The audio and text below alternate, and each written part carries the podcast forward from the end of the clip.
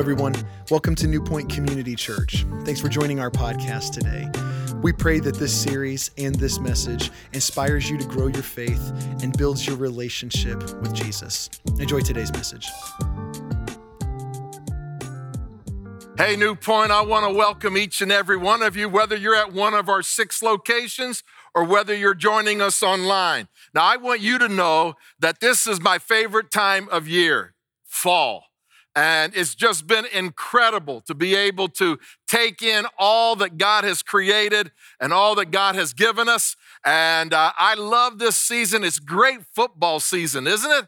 And no matter where you're at, if you're in Ohio, you're rejoicing with me. If you're not, I trust you're enjoying that season, whatever state or whatever country you find yourself in. Now, I want you to know that New Point is for you. We're for you. We're for your marriage. We're for your family. We're for your community. You see, God has created you and I as people who relate to one another and relate to Him. He's created us for relationships. And that's why He created the family. He recreated the family to reveal His amazing love. And yet, the problem is, many times we take it for granted and we've made it a trivial matter, not a matter of principle. And this means that sometimes people see the family as being outdated, maybe unimportant, maybe irrelevant. But the principal design of the family remains just as true, just as valuable when God created it in the beginning of time.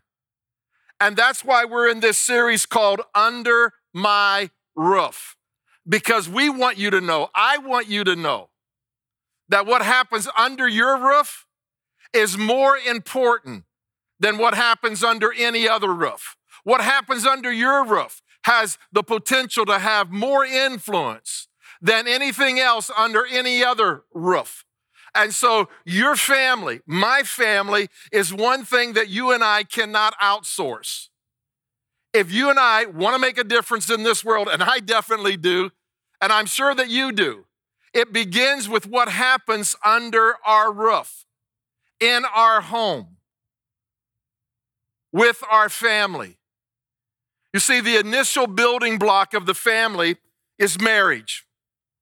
But here's what I need you to understand all of you who are, are, single need to understand this, and all of you who are married, you know this. Marriage does not solve your problems.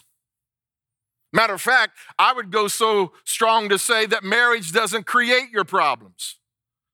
What marriage does is magnify a problem that's already been in your life, already been in my life as a single adult. Now, there's lots of things that marriages can't do but it does have a God designed purpose because God designed it in a special way. And I want to share that with you today as we look at marriage. Here's what Paul says in 1 Corinthians 11 11. But remember that God's plan, in God's plan, men and women need each other. He's saying that we need each other. And whether you're married or not, if you are a woman, you need some men in your life. If you're a man, guess what? You need some women in your life.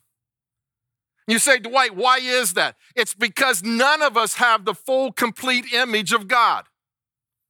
You see, here's the good news you women, you have part of it. We as men, we have part of it. And we need each other to be able to display God's full image. God wired us that way. You see, God thought up gender, God thought up sex, God thought up marriage. Isn't He a great God? I mean, He's incredible to think that He would give you and I the gift of all of those things. And no other relationship on planet Earth, including, listen to me, including a, a, a parent child relationship, can adequately illustrate our union with Christ in a way in which a marriage does between a man and a woman. You see, this is the strongest reason why marriage cannot be redefined. This is the strongest reason why we must protect marriage at all costs. Because if you are a Christ follower, if you've come to a place of where you have trusted Jesus Christ as the forgiver of your sins and the leader of your life, and I trust that you have, you're now the body of Christ. We're the bride of Christ in union with Christ. And marriage is that metaphor. And it really doesn't matter what other people think about marriage. It really matters what God has said about marriage. It's not a matter about what the public opinion says or what, what they think or whether it's politically correct or incorrect. What really matters is what the designer, what the creator has said. He's the one who invented it. And marriage is a metaphor, it's a symbol, it's walking, living. It's a walking, living object lesson of how much God loves us and how God wants to relate to us and how we are to be in relationship with Him. You see, marriage is a, a model of spiritual, profound truth. A spiritual, profound truth. And so, whatever state you find yourself in, whether you're married, whether you're divorced, whether you're single, whether you're a widow, you know, the Bible tells you and I to honor marriage. Look at what Hebrews has to say. Marriage should be honored by everyone. Everyone, married or not. All of us should honor marriage. Why? Because God created it.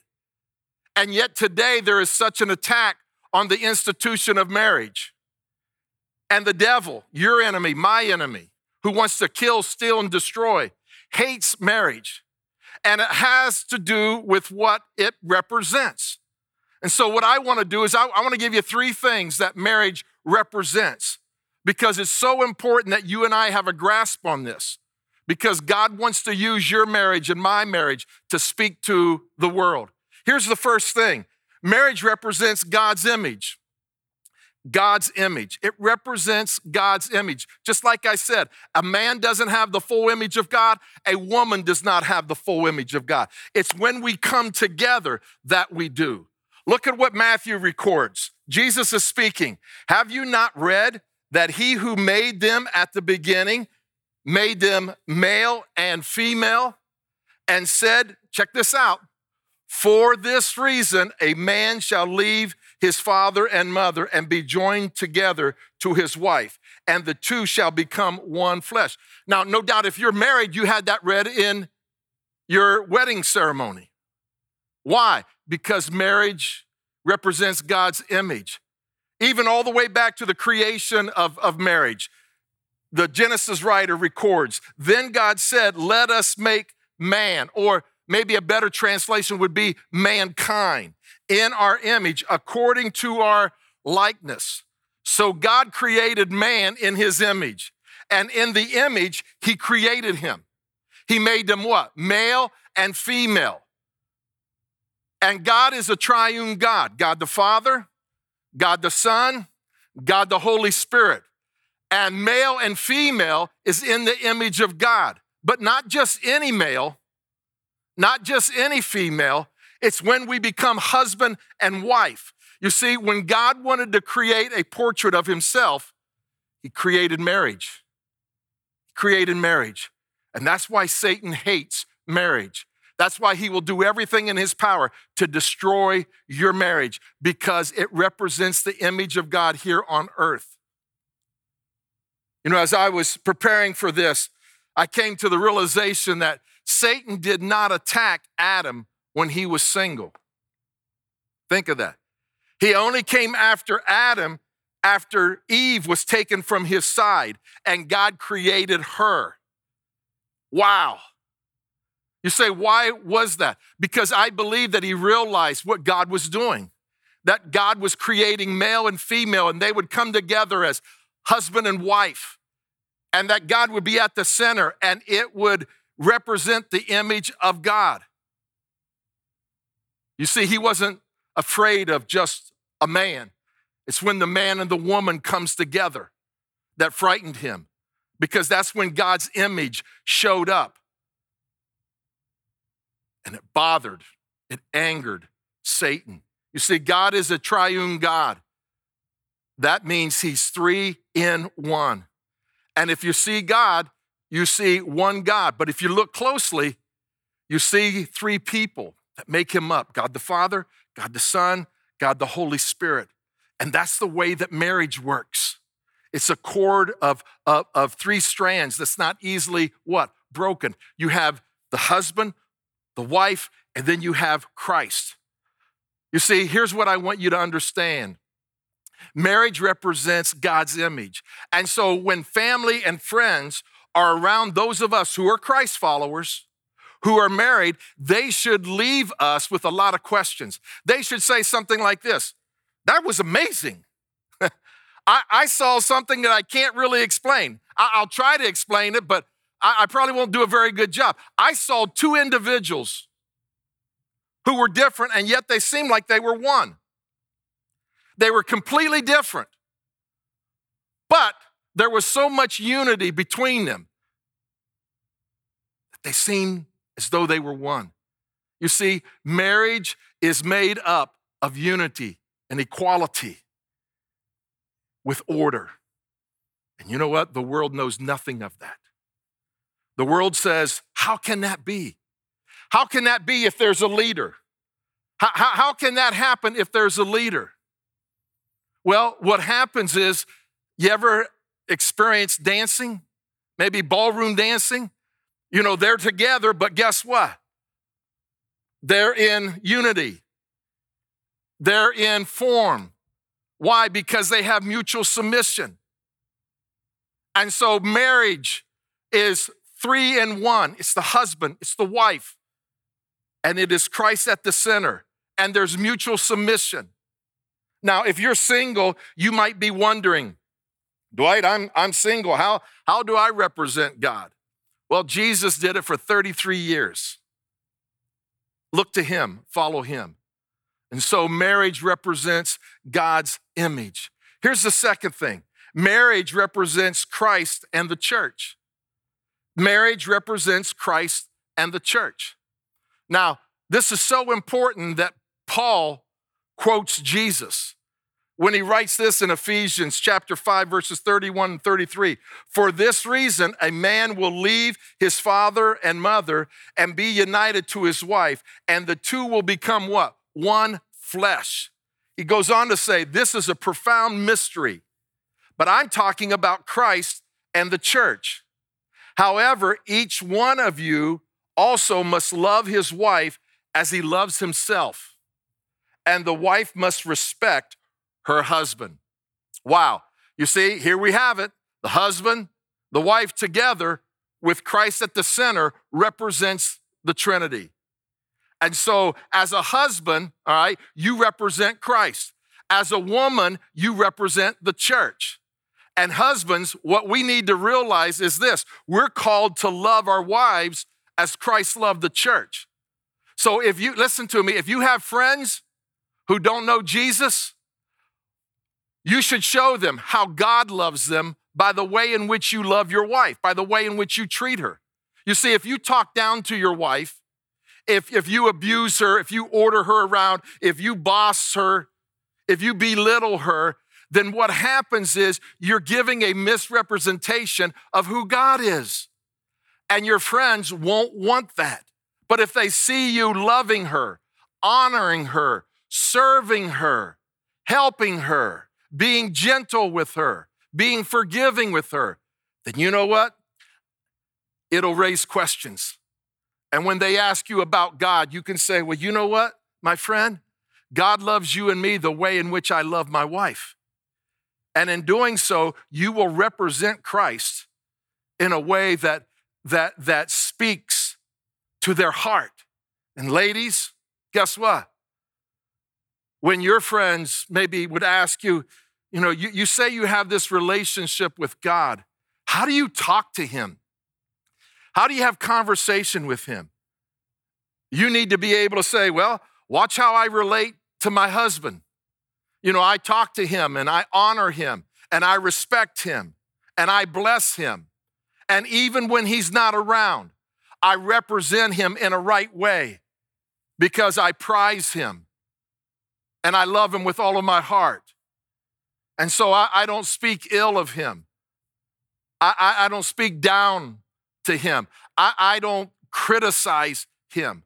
And see, what happens is what you're doing is you're modeling and you're showing for your family and for your friends. This is how God relates to us. This is how God converse with us. And so marriage represents God's image. It represents Christ and the church here on earth. And then finally, it represents God's covenant. It represents God's covenant. Are, are, are, you, are you getting a grasp on how important marriage is? I, I, listen to me. If you're married, it's the greatest gift that you can give your children. It's more important than an education. It's more important than a car. It's more important than any of those because your, your marriage is representing God's image to them. Your marriage is representing Christ and the church to them. Your, your marriage is, is representing God's covenant to them. It's, it's His image here on earth. Now, in Malachi, God tells the people that He's not accepting their offerings, He's not accepting their sacrifice because their faith, their family, their offerings are out of order. And God basically tells the people, and he says this through his prophet Malachi. Here's what he says He says, For what reason? Because the Lord has been a witness between you and the wife of your youth. Check this out with whom you have dealt treacherously. Yet she is your companion and your wife by covenant. Covenant. You say, Dwight, what's a covenant? Well, let me just explain to you the difference between a covenant and a contract, all right? Because what happens is too many people get into a marriage and they have prenups. That's, that's a contract. And here's what a, a, a contract is. In a contract, we what? We protect our rights. Y'all okay? and we limit our responsibilities. Sad to say, that's what most marriages are. That, that, that's why we have a hard time communicating to a world about who God truly is. But in a covenant, okay, we give up our rights and we pick up our responsibilities. And you might say, Dwight, what, what responsibilities do we pick up in a covenant? Well, let me give you three of them. The first one is love, just love. I assume the responsibility to love you as Christ has loved me. What Jesus say? A new commandment that I give to you, that you love one another just as I have loved you. And so I'm not there to justify any action or any word that falls short of that standard. I, am there to love you as Christ has loved me, not as my dad loved me, not as my mom loved me, but as he loves me. That's the covenant. And then honor to be able to honor, to assume responsibility, to, to, to honor my, my spouse, my, my, my, my wife, or maybe your husband, and do everything possible to support and encourage and bless so that they can reach their highest potential and they can be able to live out God's will and God's plan for their life. And then the third one is mutual submission. I, I just assume responsibility to serve my spouse. First and foremost, by submitting myself to God, to His Lordship, and by surrendering not only to His Lordship, but surrendering to His Word for the standard of how I relate, how I live my life, how I do marriage, how I, how I do family. I say this is the example that you and I are to set as married couples. And so, what happens is if somebody asks you about God, how can I know God? And how can I know that he keeps his promises? You can say, well, look at my relationship with my wife. Or if you're a woman, you can say, look at my relationship with my husband. We keep our promises. We keep our promises. We fulfill them through thick and through thin. You see, there's two types of, of covenants that occur in the uh, scripture. One is a bilateral covenant, and that is this you hold your end of the deal, and I'll hold my end of the deal. But if you don't hold your end of the deal, I'm not going to hold my end of the deal. Sound familiar? And so that's the bilateral. The unilateral covenant is much different. It comes from one person. And that one person says, if I fail, it's on me. If you fail, it's on me. And it's an unconditional promise. It's the greatest promise that has ever been made. And it's the promise that the Lord Jesus Christ has made to you and me. And here's what he says I will never what? Leave you and I will never forsake you. And so, marriage, we have this covenant richer or poorer, sickness and in health, for better or worse, until what? Until death do us part. And that's what marriage is. Even if my spouse doesn't keep their end of the bargain, quote unquote, covenant, I'm going to keep my end.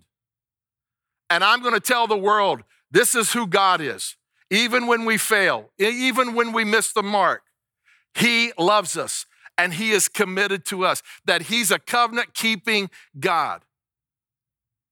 Now, you might be here today and you might be saying, Dwight, that's good, but I, I, I'm single. Well, I hope you know now how important marriage is. It's the most important decision that you will make apart from accepting Jesus Christ.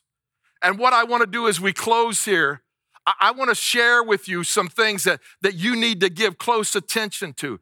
Because here's what I want you to know marriage represents God's image, Christ and the church, and God's covenant. And it has a profound impact on your family and everything that will happen underneath your roof.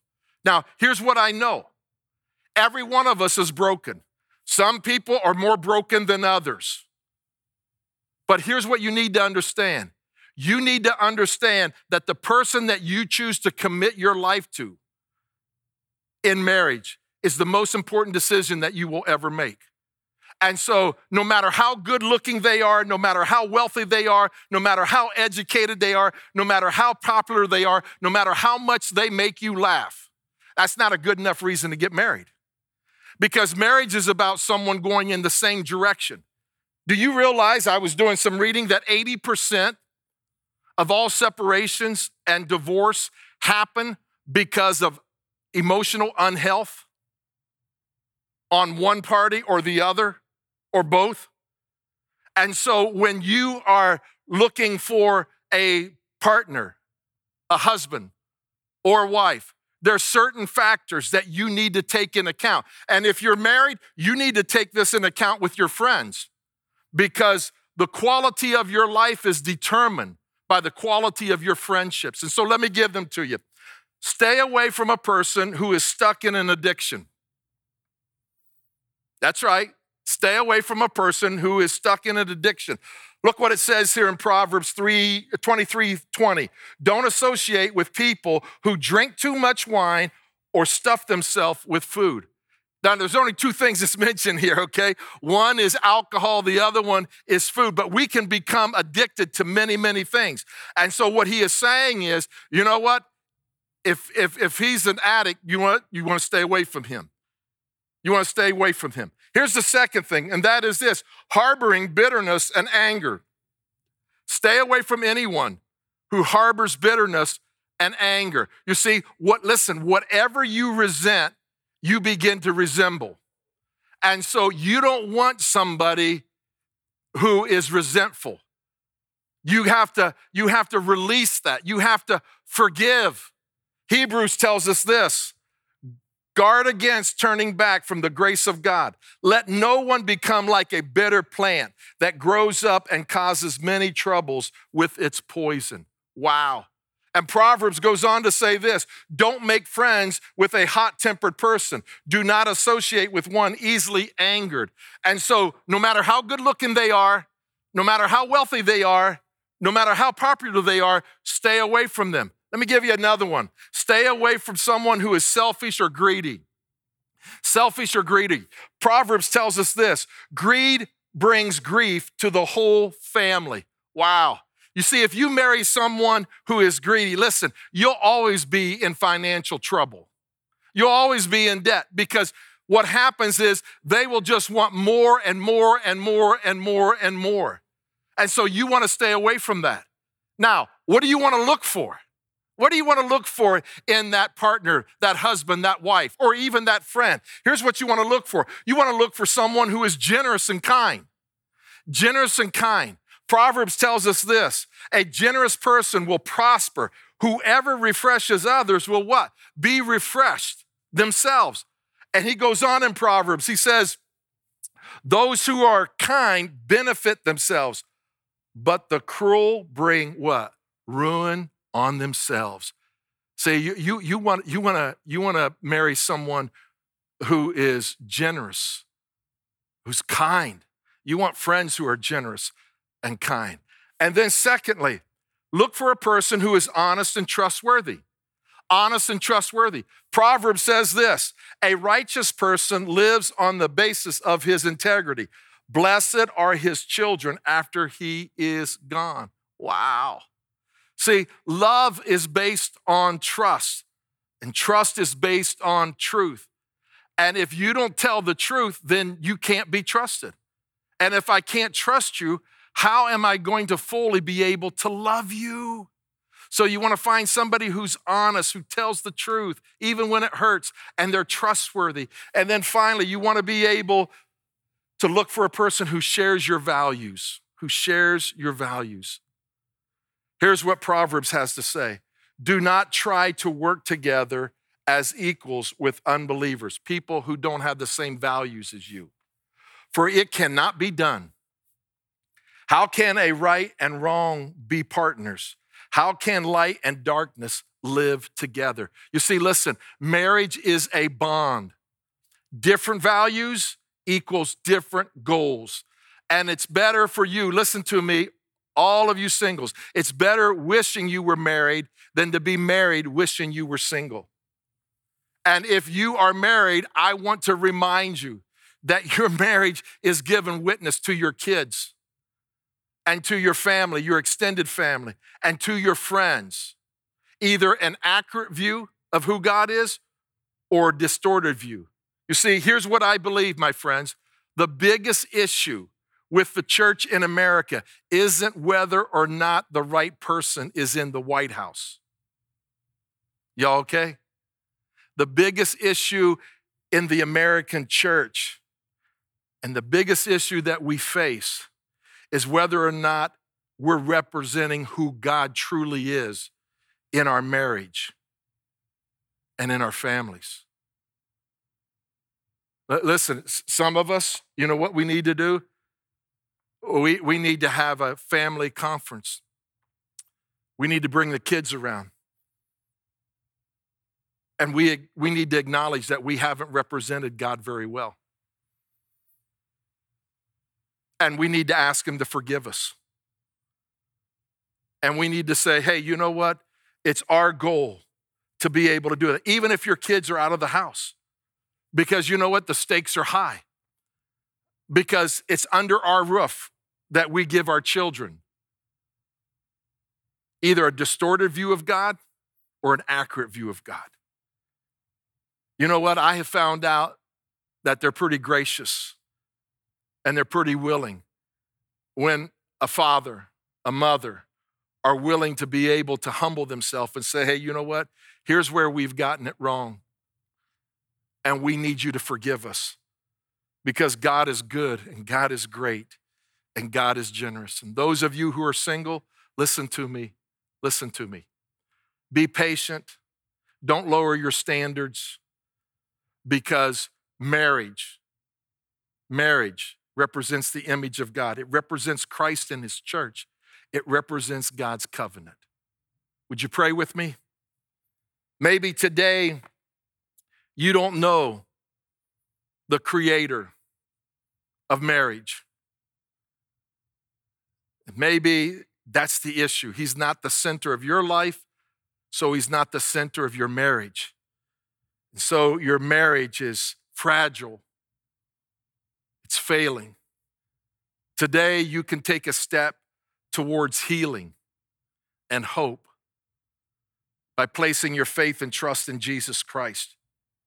You can pray a simple yet life transforming prayer God, as much as I know how and as much as I understand, I want you to come into my life. I want you to be the center of my life, the center of our marriage, the center of our family. Forgive me of my sins. Fill me with your spirit so that I can live out your truth. In Jesus' name we pray. Amen. Thank you for joining us today. If you want to know more about us, please visit our website at newpoint.org. There you'll find past messages, parent resources, times and locations to all of our physical campuses, or you could just download our app at newpoint.org/app. There you can find all those same resources just in a mobile version. We want to say thank you again for joining us and we'll see you next time.